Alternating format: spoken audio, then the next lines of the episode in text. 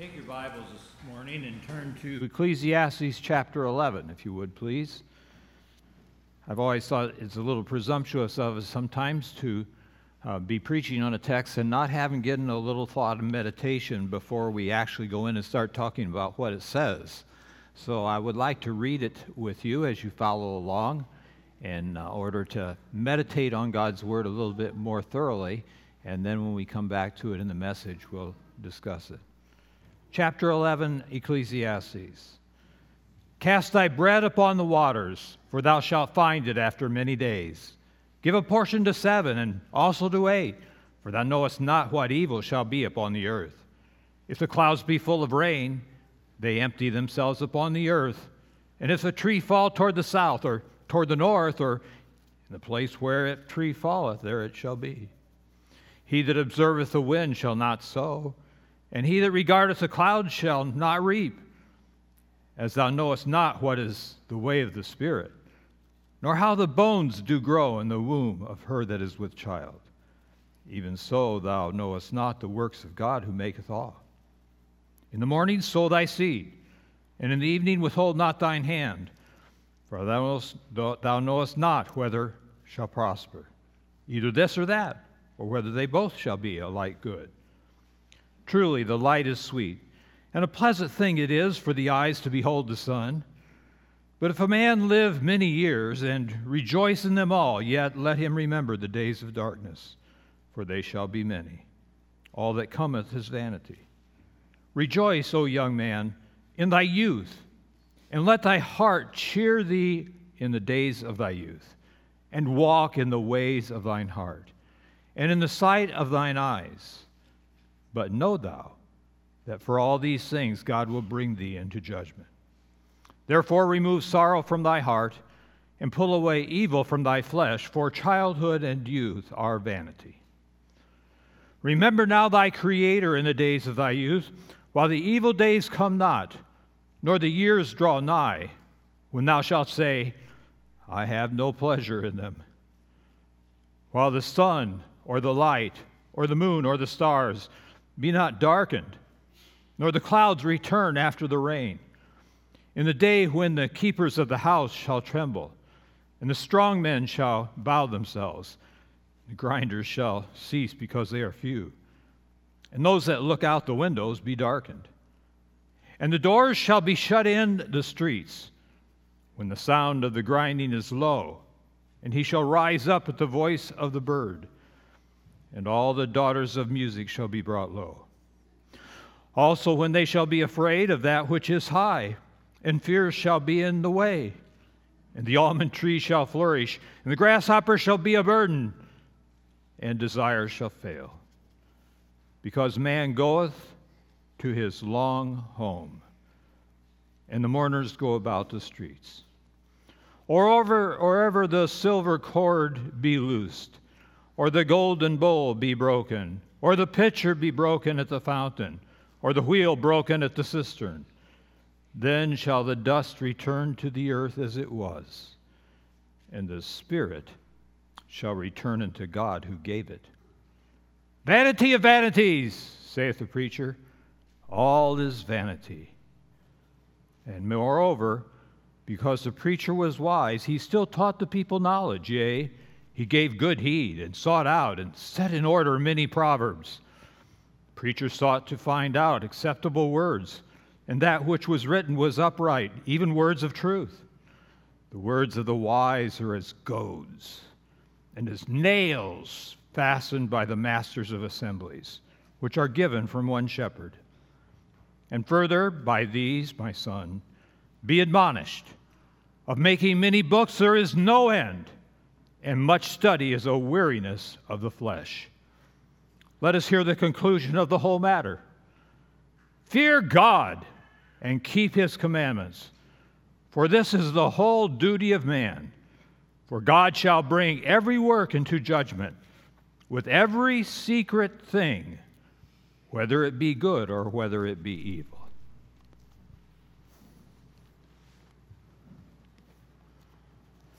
The outline we're using this morning is the same one we had two weeks ago. So if you have that in your Bible, please take it out. If you do not, uh, for whatever reason, we have some more copies to pass out here so that you're able to get one. However, we won't be using it for a little bit, so relax about that.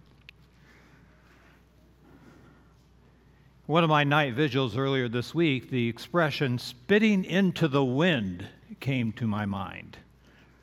Yeah, kind of a grotesque phrase, isn't it? Spitting into the wind. a lot of times, little phrases like that have their derivation in the Bible, like itching ears, for example.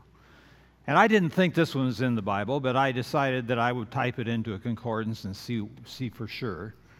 Uh, but when I got my little phone out and typed it in, I made a mistake. And I typed it into a Google search instead of a Bible search. And amazingly enough, a sermon came up entitled Spitting into the Wind by a very popular uh, preacher of, of my generation, which I won't name because there's some other things I don't want to talk about with regard to him.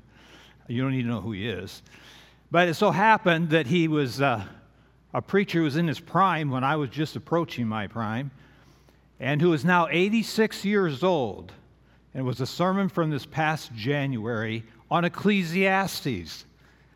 And so I enjoyed listening to some of that as he talked about Ecclesiastes, the same great pulpiteer that he always has been. But uh, something in his voice gave away that he wasn't as young as he used to be. I haven't figured out what it was in his voice, but there was something in his voice that gave it away. God is good and God is sovereign. And uh, as we look at these verses more particularly today, uh, I want you to look at chapter 11. And we're not going to talk in detail about these verses because we did last time.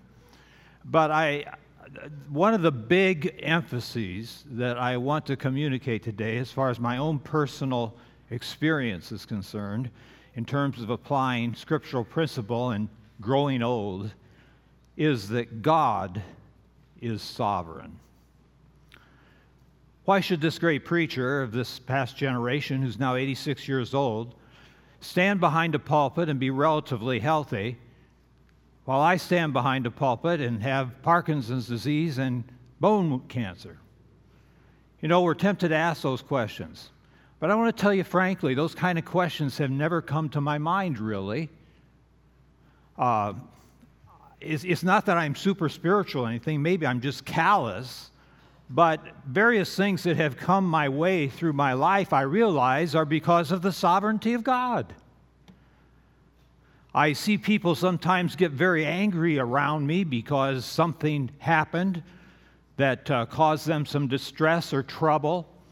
For example, maybe someone who's late to an appointment and they get all the red lights and they get mad about that. It's the sovereignty of God. Don't get mad at the city. Don't get mad at the stoplights. Don't beat up the steering wheel of the car. It's the sovereignty of God. And when you start doing those things, you're just rebelling against God. That's all you're doing. He is in control. And He knows what He's doing. That's why these verses are here in chapter 11. They're saying, listen, you're not going to figure out the whys and hows and whats of what God is doing. You're not going to figure out all of His interaction and reasoning and why this happened and that happened. But remember, everything does happen at God's hand. And so it talks about some illustrations here and gives some instructions about how you should behave yourself in the midst of this kind of an environment. When God has chosen not to reveal to you exactly how everything is going to go. And so in verse 1, it tells us, you know, take every opportunity. Verse 2, a little bit differently, uh, take one more opportunity when you've taken all you know of. And don't get frustrated about the rain and don't get frustrated about which way the tree fell. God took care of those things. Just do the best you can to maximize what you can from the situations you find yourself in. But verse 5 is the clincher as thou, right kind in the middle here, as thou knowest not what is the way of the Spirit, nor how the bones do grow. Spirit could be wind there in reference to the sowing and reaping in the previous verse. The concept of spirit and wind are very close. The words, uh, same words used for both translations. As thou knowest not what is the way of the Spirit or wind, nor how the bones do grow in the womb of her that is with child. Even so, thou knowest not the works of God who maketh all. When I think about the bones of a child growing in the womb, I just marvel. I just marvel. I suppose medical science can explain a lot of things about that, but for most of us, it's just, an mar- it's just a thing to marvel about. We, we don't have much technical information to be able to explain it all or grasp it all, but it's terribly complex. And God takes care of it. And you know, there are issues and problems and births and so forth. There's a lot of healthy children that come through that process very much intact and secure. And we don't know how it all works out, but God does.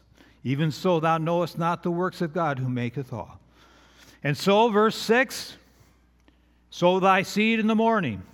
Don't wait on perfect weather. The morning's usually the calmest part of the day, so sow thy seed in the morning. And if you have to work hard harvesting the seed in the evening, well, then get out there and go to work. Just do the best you can, put your elbow grease into it. Truly, the light is sweet, and the pleasant thing it is for the eyes to behold the sun. I uh, laid in my family room this morning and watched the sun come up here and there. Beautiful thing to see a new day. I understand that people who live in certain regions of the world, up in the far north, who have night for extended periods of time, have a great deal of problems dealing with that in some cases. I understand, I've never documented it, but I understand that the alcoholism rate in some of those regions is very, very high because of the prolonged nights. Light is refreshing. God says, enjoy each new day. Enjoy each new. Truly, the light is sweet when the sun rises in the morning. It's a pleasant thing for the eyes to behold the sun coming up in the morning, is, is the idea here. But if a man live many years and rejoice in them all, yet let him remember the days of darkness, for they shall be many. This is a sin cursed world. This is a world that has been overcome by the curse on Adam and is under a bondage, we're told in Romans. And there are many, many sorrowful days. Uh, let those days sober you. Let those days balance you. Let those days remind you that God is teaching, God is working. From a man's point of view, of course, all is vanity. You know how we say sometimes, oh, how true it is. I don't know how I would have gotten through this without God. How do people get through this without God? I don't know. When great tragedies and unfavorable circumstances come into our lives, we wonder, you know, how, how, how we, and we know, we know God's in control. But what do people, I don't know. It's very, very hard. To them, life, and especially as we come to chapter 12 here, whereas it's going to close in more closely on the end of life and death.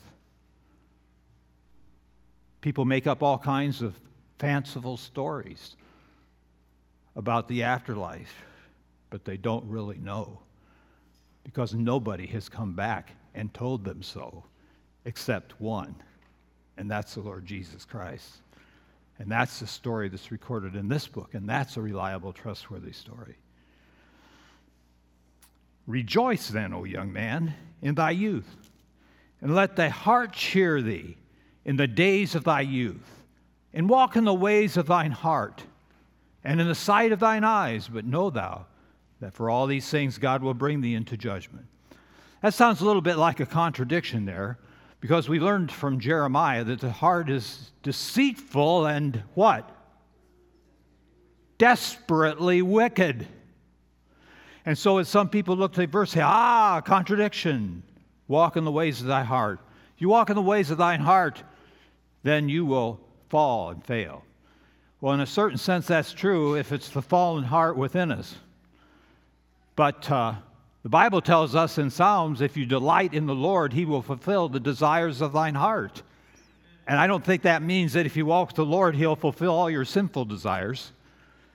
Our heart is, there are different sides to our heart, okay? Our heart is desperately wicked in that our nature is a sin nature and it's cursed, and there's no hope of salvation within us ourselves.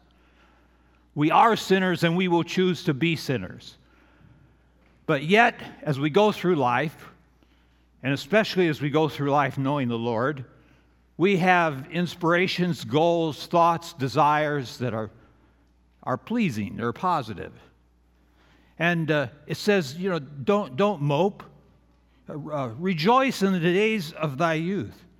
O young man, uh, walk in the ways of thine heart and in the sight of thine eyes. But know thou this for all these things God will bring thee into judgment. How I use my life. These are end of life verses here. A lot of people don't like to talk about end of life. They don't want to face end of life. They don't ever want to think that uh, it's coming. I don't care how old you are, it is coming. And praise God, I, I hope it's a long way off. The patient said to the doctor, Doctor, it's no fun dying. And he replied back, It's no fun dying early either. For some of us, death may be way up in the 80s and 90s. For others of us, it may be tomorrow or today. And we will be held accountable to the Lord for those things which we have done. Now, praise the Lord for, for knowing the Savior, we're not going to be held responsible for our sins because Jesus has taken that responsibility and paid the penalty for those sins. And we stand before the Lord only to receive reward and perhaps be shamed and discouraged that some of the things that we thought were great things for the Lord weren't so great as we thought because we did them with the wrong motives and they don't bring a reward. But at the great white throne, which will happen at the end of the millennial kingdom, recorded in Revelation chapter 21, there will be a, a, judgment out of the books according to the deeds they have done, which will condemn them because their righteousness is filthy rags before God without the shed blood of Christ to cover it. So we are all held accountable in one way or another to our Lord. It, even talks in John, there's a, there's a real, real delicate balance here uh, that, that different students of the Bible have uh, worried and fought and argued about for a long time as far as the judgment seat of Christ is concerned. Uh, and some have seen some kind of a purgatory there. Even some evangelicals have seen some kind of a purgatory. There's no purgatory there. Uh, there's loss of reward because we haven't done things for the Lord the way we perhaps should have. But on the other hand, we're told in 1 John that we don't want to be ashamed at his coming. You know, you can be ashamed at his coming when you see him because you've not lived for him. Therefore, remove sorrow from thy heart and put away evil from thy flesh, for childhood and youth are vanity. Those seasons of the years, seasons of life pass by. But don't, don't, don't, be, don't be always down in the dumps. And, and yet, put away the wickedness the evil here is not so much calamity over which you have no control, which was mentioned in previous verse. Same word, though. Context always determines meanings of words. As you choose different definitions out of a dictionary, you know, you look up a word and it'll say definition number one and two and three, and number one is the primary and two is the secondary, but there are different contexts that bring out different nuances of the root meaning of the word. And so it turns then to remember now thy Creator. You know, back on the previous page, it told us to remember the days of darkness. But now it tells us to remember thy Creator in the days of thy youth. We're, we're going to talk about this a little bit later. Made my head of myself a little bit. But you're as young today as you'll ever be. Thought about that? You say, oh, it says, days of thy youth. I'm not young anymore. Oh, you're as young as you're ever going to be. Remember the Creator, capital C. He's the one that made you the way you are. He fashioned you. He knows how your mind works and how your body works and how it all fits together and how it all interacts to make a whole person. Remember him. And uh, the word often in the Old Testament for remember has the idea of remembering not just in the sense of mental comprehension of bringing into your mind, but as it says in Genesis, God remembered Noah in the ark.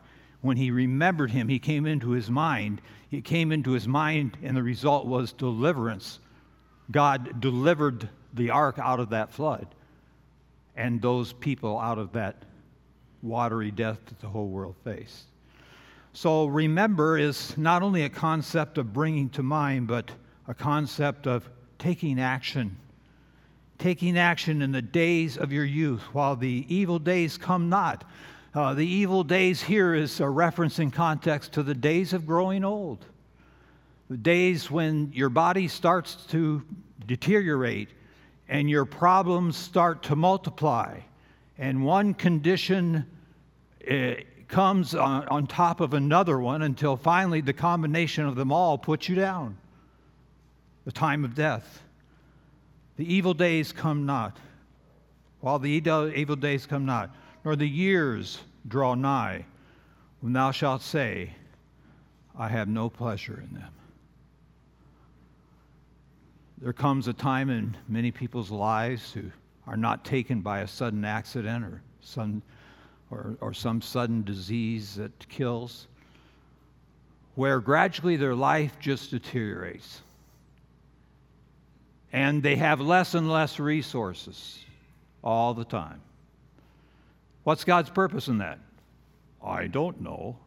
I know I could say there are many that I could suggest, I don't know exactly what they may be.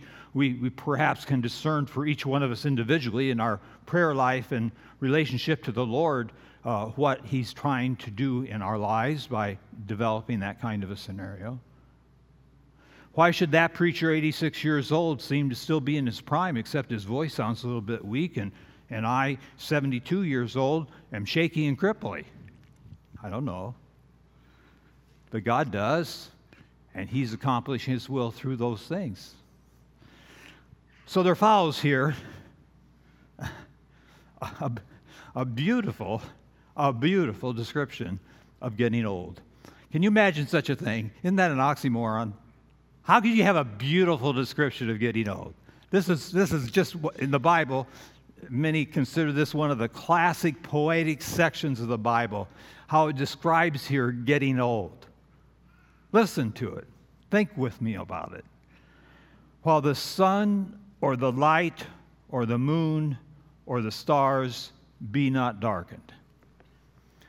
Now, we said last week, you know, some of the idioms in our language don't necessarily relate to what they mean, like raining cats and dogs. We don't actually see cats and dogs comes down. Uh, there may be some of that in this verse, and the commentators actually argue a lot about what this is reference to. But apparently, the uh, conclusion that seems to be the most, most applicable, most popular, is that as their mental faculties begin to diminish and decrease, as they begin to lose clarity of thought, clarity of reason, uh, understanding, they mentally begin to decline. Nor the clouds return after the rain it's refreshing after the rain. I actually I saw this happen yesterday afternoon. We had a, a grand birthday party for Grandma Walter, 90 years old. And uh, one of the greatest things of all that is to have a picture of the entire family with Grandma Walter in the middle. And so there was a mob of people around Grandma Walter yesterday afternoon, but there was a storm cloud overhead, and it really wasn't threatening rain quite, but it sure was taking care of getting the light condition right for taking the pictures. It was kind of on and off because the sun had come out and go away. But there was a section of the sky that was just blue, and there was some blue sky mixed into that dark, dark sky. But as you grow older, figuratively speaking, you see less blue sky. And when the clouds come and the storm is over, it's still cloudy. I thought of the phrase, that they sometimes use for athletes no pain, no gain. Have you heard that? Well, when you get older, it's no pain with gain. More pain, no gain, right? More pain, no gain. You, uh, I've, I've been guilty of this. You think, well, if I exercise real hard, I'll build myself up and I'll be stronger. And you exercise real hard, and the next day you stay in bed all day. One of my points was you can always do more than you think you can. And I heard a rumor back through the back door from somebody who said, I tried that, and the next day I was sick. I guess you have to use judgment, don't you? Yeah, it, uh, the clouds, it rains, but the clouds are still there. It's not like when you get sick when you're a young person and you know you have the flu and you feel so miserable that you wish you could die in a sense, but you know in a few days or a week or maybe it's a day, 24 hour flu, you'll be better again. But when you get old, you don't get better again. And it's a different scenario. In the day when the keepers of the house shall tremble, you know, every household has to have a, a maintenance man. And uh, this is a picture of the, the arms here, the picture of the arms, the keeper of the house, the keepers of the house, plural the hands that do the repair. So the analogy here is to a, a, house breaking down in some of these figures. And uh, you just can't do what you used to do. I had a stair railing going into my basement that had uh, three screws through it to secure the rail. And they had broken loose, and that railing was kind of loose and was going to cause more trouble every day if I didn't get it fixed. And my grandson was there this week, and I made sure I had the proper uh, molly kind of things to fix it, and he fixed my rail for me. And, and that was great. But the keepers here, I, they could have got the job done, but it would have been kind of tedious and difficult because the dexterity and the strength is not what it used to be, but the youth of a grandson got the job done. The keepers, the keepers of the house shall tremble and the strong men shall bow themselves. Posture isn't always so wrecked as it once was. The grinders cease because they are few. I used to wonder when I went to the dentist, and he'd always fill one or two fillings in my molars back here. You know, you've got two uppers and two lowers on the right side, and two uppers and two lowers on the left side. I always wondered where this was all going to end because every time I went to the dentist, it seems like he put a filling in one of those molars. And I thought to myself, how long is this going to go on? Because there's not going to be any tooth left, it's all going to be filling. Well, then one day he says, Well, I think we're going to have to pull this one. Okay. Uh, pull one. That disables one pair of molars, okay? Because you got to have two to chew. So you're down 25%. A little more time goes on, and he pulls another one. And pretty soon, your chew, your chew teeth are just about gone. it, it's, it's what it says here. It says, the grinders cease because they are few. I've got one set of grinders left, and I'm trying with all my energy to keep that one set going because that's all I got left to chew with. The rest are either gone or the opposite's gone. They cease because they are few. Start losing our teeth. It says here, and those that look out the windows be darkened. The eyes grow dim. You need more light to see what you're doing. I marvel watching Grandma Walter as she meticulously goes over her checkbook. Stephen Selter, he can, he can, he can see this. And, and any of you can see this if you've ever helped an elderly parent or anyone. Uh, she, she has always been a stickler about balancing her checkbook. And uh, so at first she was fine. She, she had good eyes her whole life. She never wore glasses her whole life. Well, then she started wearing reading glasses. Then she started wearing reading glasses and using a magnifying glass. And then she used reading glasses with a magnifying glass and got a bright light and put right over her checkbook. And finally, at her complaining last week that she was having trouble balancing her checkbook because she couldn't see it. She's got cataracts that need to be taken care of. The windows grow dim, darkness, cataracts. And the doors shall be shut in the streets. Some people think that's hearing. Some people think that the, The idea here is that the teeth are gone, so the and the doors are shut to the streets. The sound of grinding is low. You don't hear them chewing much in this day, especially, or well, in, our day, you know, if, if you're going to be healthy, you should eat some raw foods like carrots and celery and raw vegetables like that. And when you eat a raw carrot, you know, you hear, you hear it crunching as you chew it up. Well, you don't hear anything crunching much in an old person because they got to be fed very soft foods because they can't chew it up anymore. And he shall rise up at the voice of the bird. That one's pretty simple to understand, isn't it? And all the daughters of music shall be brought low. I, it's kind, it's kind of interesting. Uh, I, I have thought sometimes that uh, I lay down to take a nap and I never went to sleep. I could still hear everything that was going on around me. I, I, was conscious of everything that was going around me, and I thought, I, you know, I'm, I'm not asleep. But on the other hand, if somebody would interrupt me during that time, I would find out, boy, it's awful hard to get up. I, something was, so, I seemed to be asleep. You sleep so light that you almost are asleep and yet are hearing what is going on around you. It's not a, not a deep sleep anymore. You have a lot of light sleep. The Daughters of Music is the features of music that make it enjoyable the high pitches, the low pitches, the variations, the, the character of the music is harder to discern. And uh, a person's, older person's world begins to just close in on them. I, I've never experienced this any more than I have recently in watching this aging process. Grandma's probably listening, so I really better be careful. but really, it, this is nothing that personal. When, when your eyes start going out and your ears start going out, your world starts caving in. And you can't understand everything that's taking place around you. You, and therefore, you cannot process it. And you become self conscious about uh, what you're saying or what you're hearing because you're not sure you're hearing everything or that you're hearing it right. And you might say something wrong because you didn't hear it right. And so you don't know what to say. Your world starts collapsing around you. And, and the next thing that happens is it affects your mind. Growing old's no fun, they say, huh? No?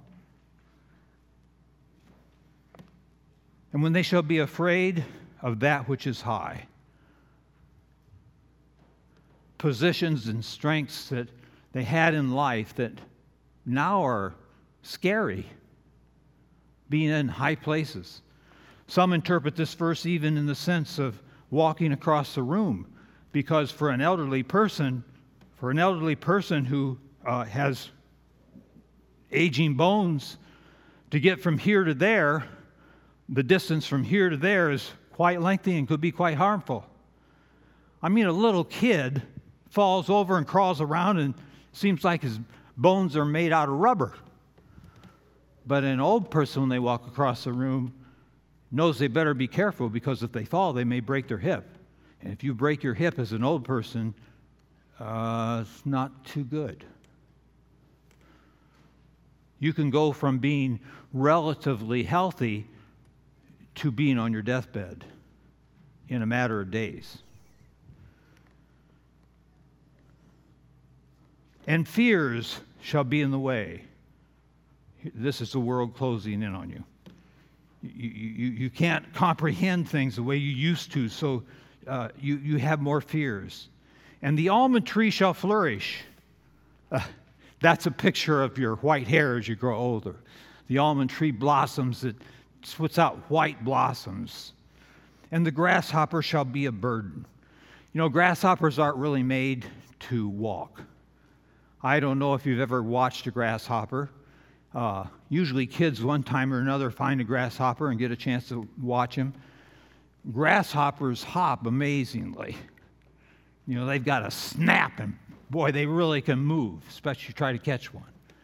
But if you ever watch them try to crawl on the ground, they are the most awkward walkers of anybody you could possibly imagine. And, and when you grow older, your step becomes awkward, it becomes difficult.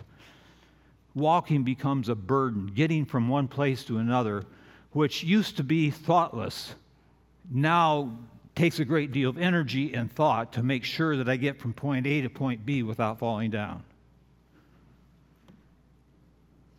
Desire, desire shall fail.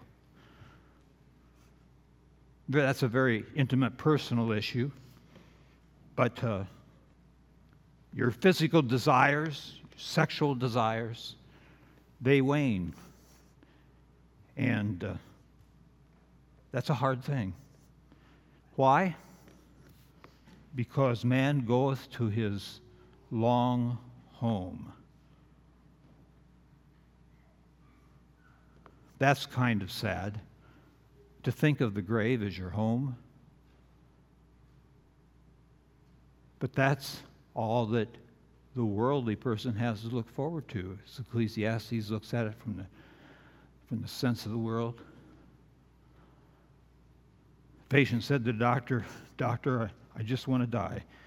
And he says, Well, that's, that's just fine. You just want to lay around in a coffin all day and have nothing to do. That's a very poor portrayal of death. Because when we die, we don't cease to exist. But our spirit, it goes on, we'll, come to that. And the mourners go about in the streets. Or ever the silver cord be loosed, that's a spinal cord, which apparently they tell me has kind of a whitish, silverishy look if you would uh, dissect a person. And uh, it's the central nervous cord that goes down your back through your spine. And if it's broken, if a person has a broken neck or something happens to that spinal column, it will disable you and kill you. Or the golden bowl be broken. The golden bowl is a picture of your brain, brain problems. Or the pitcher be broken at the fountain. That's a picture of your heart. That is the pump that pumps your blood through your body. Or the wheel be broken in the cistern. That's a picture of your circulatory system. Boy, sure, a lot of things that could go wrong, aren't there? Has he missed anything that couldn't go wrong? Pretty extensive. Then all these things pile up on you. Shall the dust return to the earth as it was? And the spirit shall return unto God who gave it. Hey, the spirit shall return unto God who gave it. Uh, you're going to be held accountable. The death isn't the end. We've said this over and over, and I, I just would certainly hope that 98% of you would know this, but death is not a cessation to exist. Death is a separation. The body without the spirit is dead, said James. And that means that uh, when death occurs, the immaterial or spirit part of man leaves him, and the body is left here in the dirt, and the person in their immaterial form goes to be with the Lord. To die is to be with the Lord. And this is an Old Testament uh, glimpse at that te- New Testament truth, which is more clearly stated. So then shall the dust return to the earth as it was, and the spirit shall return unto God who gave it. Vanity of vanity, saith the preacher, all is vanity. Nonetheless, he goes on to write, and he writes now as a uh, wise man of the Lord. These verses can sound a little bit strange for Solomon writing them about himself, but he's writing them about not just himself, but about the position he holds as a person uh, writing down words that he's carefully searched out, which God will then choose to preserve or inspire as they're recorded and be included in the Holy Scriptures. And moreover, because the preacher was wise, he still, or he also, taught the people knowledge. Yea, he gave good heed and sought out and set in order many proverbs. In the midst of the world's uncertainty, in the midst of the world's uh, lack of insight of where to go and what's going on, there are words of inspiration that God has given to give direction in that kind of world where you just don't know everything God's doing. Yea, he gave good heed and sought out and set in order many proverbs. The preacher sought to find out acceptable words, and that which was written was upright, even words of truth. The words of the wise are as goads. A goad is a stick that's sharply pointed that uh, a shepherd would use to get, get a sheep moving when he doesn't want to move. A goad in the rump will prick him a little bit, hurt a little bit, and he'll make up his mind maybe he better move. And we should be open to being goaded when we come to church. Because sometimes when the word is preached and taught, it's going to be something to get us off dead center or get us moving because we're not moving where we should be. We're not doing what we should be doing. We're not following through what we know to follow through. It's a goad. God uses goads on us. Or it's as a nail. A nail is something that holds that tent up. It's security, it's certainty, it's something you can count on. That's the Word of God. The words of the wise are as goads and as nails fastened by the masters of assemblies, which are given from one shepherd. Who's that shepherd? The Lord Jesus Christ. And further, by these, my son, be admonished of making many books, there is no end, and much study is a weariness of the flesh. So we shouldn't read any other books? Well, not if you're not reading this book. This is the prime book. This is a book that has the answer. You can look and look and look and read and read and read, and you will not find the answers to life in any other book save this book, which is God's Word. It's God's Word. So it says here, verse 13, let us hear the conclusion of the whole matter. Fear God and keep his commandments, for this is the whole duty of man. Fear God is put your faith in God. In the Old Testament uh, atmosphere, to get saved, you put your faith in God. You feared God. You, you feared Him and you listened to His word as it was revealed. And now, after further revelation, uh, we specifically know of Christ's death and we pray in the name of Jesus Christ. It's been given to us. These people prayed to God accepting his word totally, even as we do as we trust Christ as our Savior. Fear God first. That's be saved. Uh, keeping his commandments will do you no good if you don't know him.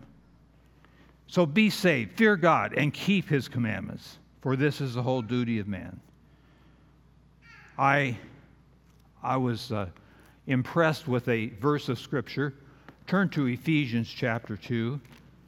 I, as a young Christian growing in the Lord, uh, ran across this section of Scripture, and it, everybody had a life verse. This was my life verses Ephesians 2 1 to 10. And I'm not going to preach another sermon on these. But I had heard the phrase, the verse 8 For by grace are ye saved through faith, and that not of yourselves, it is the gift of God, not of works, lest any man should boast. No, we use that when we're witnessing to people quite, frank, quite frequently, that uh, it's by faith that we receive Christ, not of works. But please don't leave out the next verse. Because what does it say? It says, For we are his workmanship, created in Christ Jesus unto good works, which God hath before ordained that we should walk in them. When we get saved and know the Lord is our Savior and seek to serve him and do his will, then He guides us. And in fact, we were saved specifically so that He could use us to serve Him and do His works. For God shall bring, remember, in all the vanities that can appear to be so vain in life. Remember in the end, for God shall bring every work into judgment with every secret thing, whether it be good or whether it be evil. now, I was supposed to get to that point in my sermon about 20 minutes ago. So take your outline now and turn with me, and uh, we'll just answer a couple of these further questions. We, we looked at number one and number two last time. These are kind of a blend of, of my experience and what I think is biblical, biblically advocated. And we don't normally take our experience and look in the Bible for justification for it, But uh, as you grow older in the faith and you become more familiar with your word, you have experiences and they bring to mind certain texts of the Bible. And so, number three here is where we'll start for a few moments. Think creatively.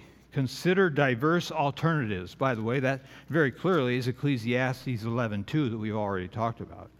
Is that you know, you may not be able to do all the things you used to do, but you may be able to do some things you always wanted to do or never thought you could do with the limits that are put upon you by your illness or by your weakness.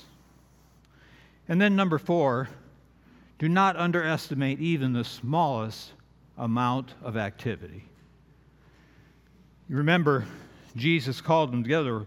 Says there were 4,000 men beside the women and children and he took a few little fishes and uh, seven loaves of bread and fed the whole multitude. Little is much when God is in it. You know, an individual in one act of kindness can change the, the eternal world for someone else. And we, we shouldn't discard the importance of little things when I, before I started taking medication in 2016, got to the point where I was almost totally invalid, I determined that I was going to do at least one thing a day. If I could get one thing a day done, at least I get seven things a week done and 30, 30 things, 30 things a, a month done. And so I started setting my goals to do one thing a, a day. Oh, it turned out I got more than one thing done. But even little things count. My strength is made perfect in weakness, the Lord tells us in His Word.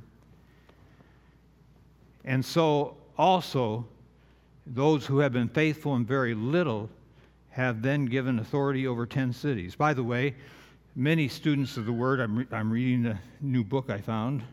It's very interesting for another subject, another day. But uh, he, he sees this as a because the reward is 10 cities here, he sees this as something that Christians, by their faithfulness in serving the Lord in this life, as we move into the millennial kingdom, will be rewarded by rulership. We're going to rule with him, reign, and, and uh, serve with Christ. The number of cities shows the reward for those who are faithful in little. He get multiplied responsibility in the millennial kingdom, particularly. Number five, when the Bible directs his exhortations to the youthful remember, you're younger today than you will ever be. You're younger today than you'll ever be. So don't put off for tomorrow what you can do today. Rejoice, O young man, in thy youth. We're all in our youth today. And we ought to use what strength we have today to rejoice and take to heart this, this admonition which, we, which directly in verse 9 applies to uh, young men, particularly of age, but to all of us in the sense that we're all younger than we ever will be. Number six, always expect to be better tomorrow, but plan on being worse. There's a verse in Luke, it, it may not have been uh, the principle of the verse, is it, the context of it isn't necessarily this context, but the principle of the verse applies to this. It says, For which of you, intending to build a tower, sitteth not down first and counteth the cost, whether he have sufficient to finish it? Now, here's an individual. They're thinking about the future, about building a tower, and they've got this tower envisioned in their mind. And they, they have dreamed and thought and, and directed how they're going to build it, what's going to look like, and what stone they're going to use, and how they're going to make it really nice and everything. But they, they aren't wise unless they count the cost of that building to see if they're going to be able to complete it. Now, this here is in discipleship, that's the immediate context. But in the context we're applying it, it's a person who has a, a, a goal, eh, just like discipleship, just like following the Lord is a goal. It's, it, it's just, it applies here, it's just a little different framework. Where you're looking ahead to do something, count, but you got to count the cost, prepare ahead people who like to prepare for death. I mean, set up your goals. Set out to do something that you, you should do and the Lord wants you to do. But nonetheless, you should have a will. And you should be planning in the event you should die. That's part of the cost of life.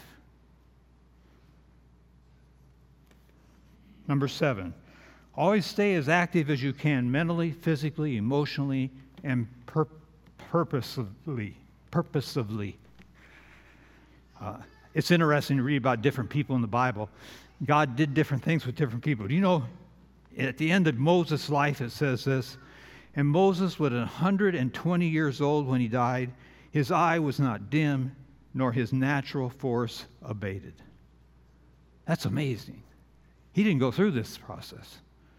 For some reason, God preserved him right to the grave.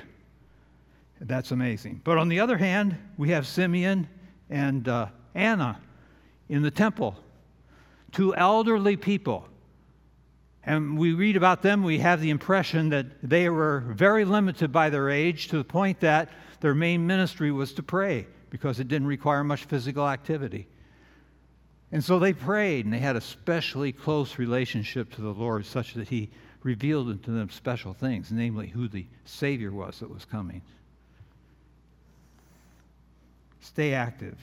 Number eight, strategize. Behold, I send you forth as sheep in the midst of wolves. Oh, be ye therefore wise as serpents and harmless as doves. And I've shared this several times before in my particular illness, I have on times and off times. And so I've got to plan my day so that I can do things that I can do during the off times and other things that I can do during the on times when I have near, nearly full capacity. Remember, there is great value in your just being there. This, this, this, uh, you really need to think about this. There's great value in just being there. Sometimes as these things creep upon you, you feel like you're, you're worthless. You can't do anything. But there's great value in just being there. And I use an example here from my own childhood. I had a, a great aunt and a great uncle, Uncle Alan and Aunt Bessie. they had one son, and he lived out of the area. And due to some problems in the family, uh, they didn't get together much at the holidays. So every Christmas morning, and usually Christmas Day, Uncle Alan and Aunt Bessie would come to our house and have breakfast, or as he got older, it was dinner with us. And I don't know much about Uncle Alan. I don't know what kind of a man he was too much. I, I, I he used to play bear with me. I remember that. He used to get down on the floor and growl at me and hide behind the couch and come out. In his old age, he could still do that. But it was a stabilizing factor just that he was there part of our family, part of my heritage, someone I knew that cared about me, someone I knew who was a friend, someone I knew who would talk with me and spend uh, the precious moments of a holiday with me, which create fond memories. And I have many different memories about Uncle Alan and Aunt Bessie. They were very special to me. They were great, great uncle and great aunt. The glory of young men is their strength, and the beauty of old men is the gray hair. Number 10, accept help graciously. Give help especially. Be humble. Be humble. You know, some people, when they, now sometimes it's a mental condition, okay? Sometimes when people have Alzheimer's and dementia, uh, I, I don't know how that all works, but some strange things happen to their minds. And uh, we're all accountable for what we do and say. But amazingly enough, I'm glad that we have assurance of salvation in Christ because when we're out of it mentally and we do and say things that we wouldn't have done and said when we were in with it mentally, it's under the blood. It's under the blood. But otherwise, be, be gracious. Be especially helpful where you can be helpful. Be humble. Be humble. It says, A man's pride shall bring him low, but honor shall uphold the humble in spirit. Put on, therefore, as the elect of God, holy and beloved, bowels of mercies, kindness, humbleness of mind, meekness, long suffering. But he gave more grace, wherefore he saith, God resisteth the proud, but giveth grace to the humble. I've always been proud of my handwriting. I was a good student when it came to handwriting, so I've always had very good handwriting, uh, and people would tell me that, so I got a big head about it. Guess what Parkinson's did to my handwriting? I went to an ordination council several years ago at a local church, and at the end of an ordination council, they have a ordination certificate that the uh, pastor puts on his wall usually, and all the people that are on the ordination council sign that sheet of paper. Well, I was not having a particularly good day that day, and I didn't have a steady hand. Uh, at my best, I can almost write my signature normally, but at my worst, I can hardly write my signature. And the pastor there wanted me to sign that document, and I said, I'll scribble all over it. I, he insisted. He wanted my signature on that ordination certificate. So I finally gave in, and I'm embarrassed as I think about it what came off my pen and ended up on this certificate for him. But I guess he'll remember me. And, uh, and it humbled me. It humbled me. But, you know, I, I guess that hasn't bothered me a whole lot. Uh, Mrs. Vanderwerf can tell you about this. There was about a year when I couldn't feed myself. And so my wife would feed me. And I was sitting downstairs one Sunday at lunch, and I was here, and my wife was here, and there was another individual here. Mrs. Vanderwerf was over here across the table. And my wife was feeding me. You remember this? No, she doesn't. You maybe will when I get done. And my wife was real involved in this conversation with the lady next to her. And you've seen this happen if you've ever fed a baby. She took a spoon of food and held it up in front of me like this, and I was. And she started laughing at me.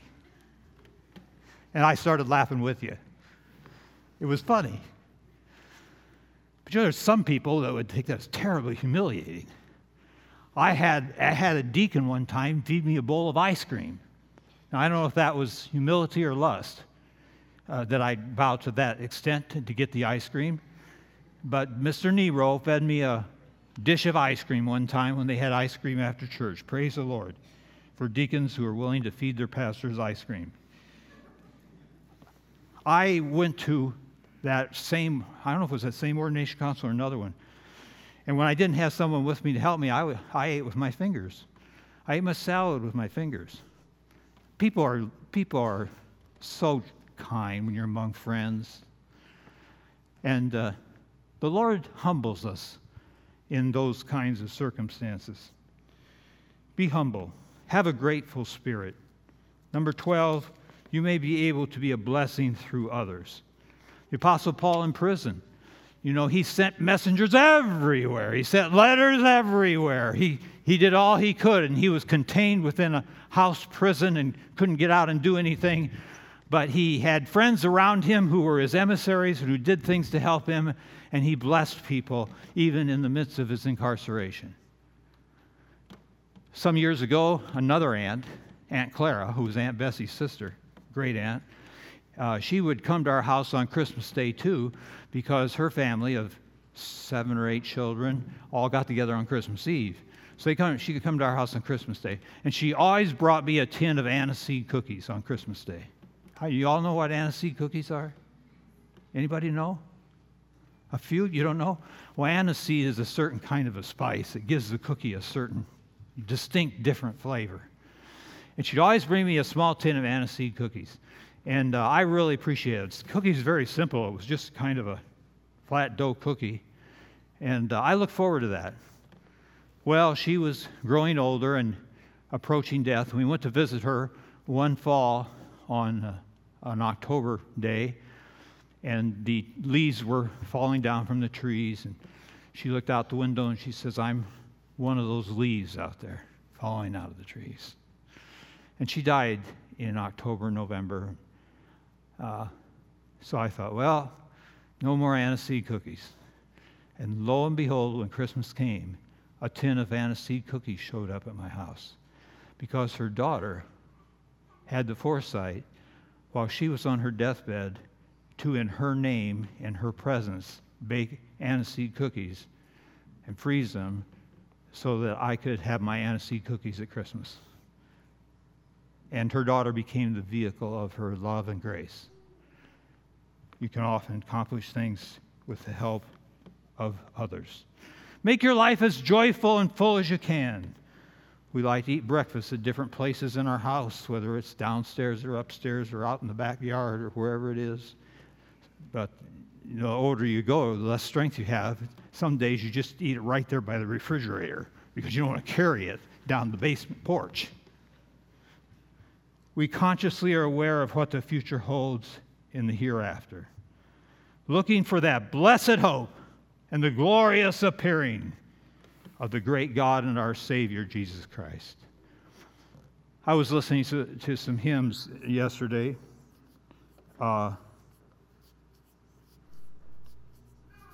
I hesitate to say this, but my mother had a favorite, kind of a favorite, hymn singer. His name was Tennessee Ernie Ford. Any of you know Tennessee Ernie Ford? Now, his show was very questionable. But at the end of his show, he always sang a hymn. He had a beautiful, deep bass voice. And my memories of a childhood are hearing my mother play this record of his singing. You can find him on YouTube. Some of it, some, some of it's a little bit off, but a lot of it is, is just good gospel songs. And uh, he has a beautiful, deep voice. He sings a song says, Come on down, come on down. And I thought, I, I laid in bed just said, oh, Come on down, Lord. Come on down. I'm ready. What a wonderful thought. And the way it goes, you know, the storehouse is full, Lord. You've blessed us to overabundance. Now, there's one thing we're lacking. Come on down and take us back to heaven with you. That was certainly a picture of our society today. We were so blessed, but the great thing is to be in the presence of the Lord. Come on down, Lord. Look at the future, looking for that blessed hope and the glorious appearing of the great God and our Savior, Jesus Christ. I'm going to skip one and come back. 16, keep your eyes on our lively hope. Stephen preached on this a few months ago. I thought he did a wonderful job. Go back and look up that sermon as he talked about our inheritance, which is incorruptible, undefiled, fadeth not away, reserved for he- in heaven for you. How many more descriptions can you pile up on that? Wonderful things await us in our arrival in heaven. But last of all, I want to go back to where I started. The greatest comfort, I think, is in the sovereignty of God. God is in control. You will age and experience the death process in a special way that God has prepared for just you. For some, it'll be slow, for some, it'll be quick. But God is sovereign. God is sovereign. And I, uh, I quote this verse so much, especially when visiting with people who are facing death. Romans chapter 8, verse 28. Look at it in your outline.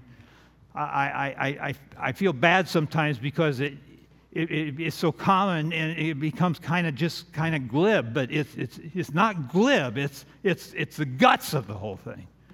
For we know that all things work together for good to them that love God to them who are the called according to his purpose. For whom he did foreknow, he also did predestinate to be conformed to the image of his Son, that he might be the firstborn among many brethren.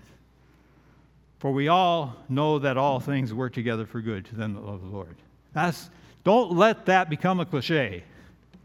That is an amazing truth.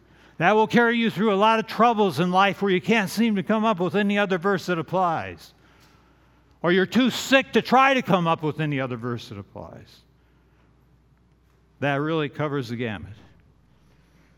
We know that all things work together for good to them that love God. And of course, that's only possible through the death of Jesus Christ. As I was meditating on my message this morning, as Stephen was finishing Bible hour, this music came on uh, right after the Bible hour over the PA system. Rejoice in the Lord, He makes no mistakes. It goes like this God never moves without purpose or plan. When trying His servant or molding a man, give thanks to the Lord, though your testing seems long. In darkness, he giveth a song. Oh, rejoice in the Lord, he makes no mistake. He knoweth the end of each path that I take. For when I am tried and purified, I shall come forth as gold. If I understand right, correct me if I'm wrong, Stephen, he wrote this song when he lost his eye to cancer, didn't he? Many, many years ago, when he was a young man, Ron Hamilton lost his eye to cancer, and he wrote this song Rejoice, or God never moves without purpose or plan. When trying his servant and molding a man, give thanks to the Lord, though your testing seems long. In darkness, he giveth a song. Little did Patch the pirate, Ron Hamilton, know that in the end of his life, he would face the debilitating, degenerating effects of dementia. And uh, someone told me a week or so ago that he, although he was receiving excellent care at home, that it just came to the point where, you know, if somebody's going to walk off and leave, and you, you, you're going, and you can't trust they're going to stay, you, you got to do something to monitor them 24 7. Or they'll wander off who knows where. And apparently, that must be somewhat the case, might have been, because they had found a need finally after caring for him in their home for quite an extended period of time to have him put in a place where he could be watched and contained when he was not right in his mind. Little did he know when he wrote this song, little did he know that he would face that too, that great trial in his process of death. So I want you to take your scripture songbooks, which I think are uh, not scripture songbooks, we're singing books. It should be there. What number is it? Number 20. And sing this song. Notice the second verse. I could not see through the shadows ahead, so I looked at the cross of my Savior and said, I bowed to the will of the Master that day. Then peace came and tears fled away. That's another way of saying life is hard without Christ. If you don't know him, you need to come this morning and get yourself right with God through the shed blood of Jesus Christ on the cross of Calvary. Young people, it's never too early. You're never too young. If you understand what I'm saying and you feel some kind of a burden to respond to what I'm saying, you need to come and let us help you know in a little more detail, individually, what it means to be saved and what the Bible says about that. Maybe there are others here who've wandered from the Lord. He's a wonderful shepherd. He takes care of his sheep. Father in heaven, goad us, nail it down, whatever it takes. Lord, that as we face death and old age, as we minister to those who are facing death and old age, as we're yet young and vital and old age hasn't come upon us, help us remember how important it is for us to fear God, put our faith and trust in Jesus Christ, and live according to his commandments, according to his directions. Lord, I pray that each one here today would examine themselves in regard to these two issues. And that before we leave this place, we be sure that we know Christ as our Savior and that we're committed through the power of the Holy Spirit and the shed blood of Christ to serve and live for Him. In Jesus' name.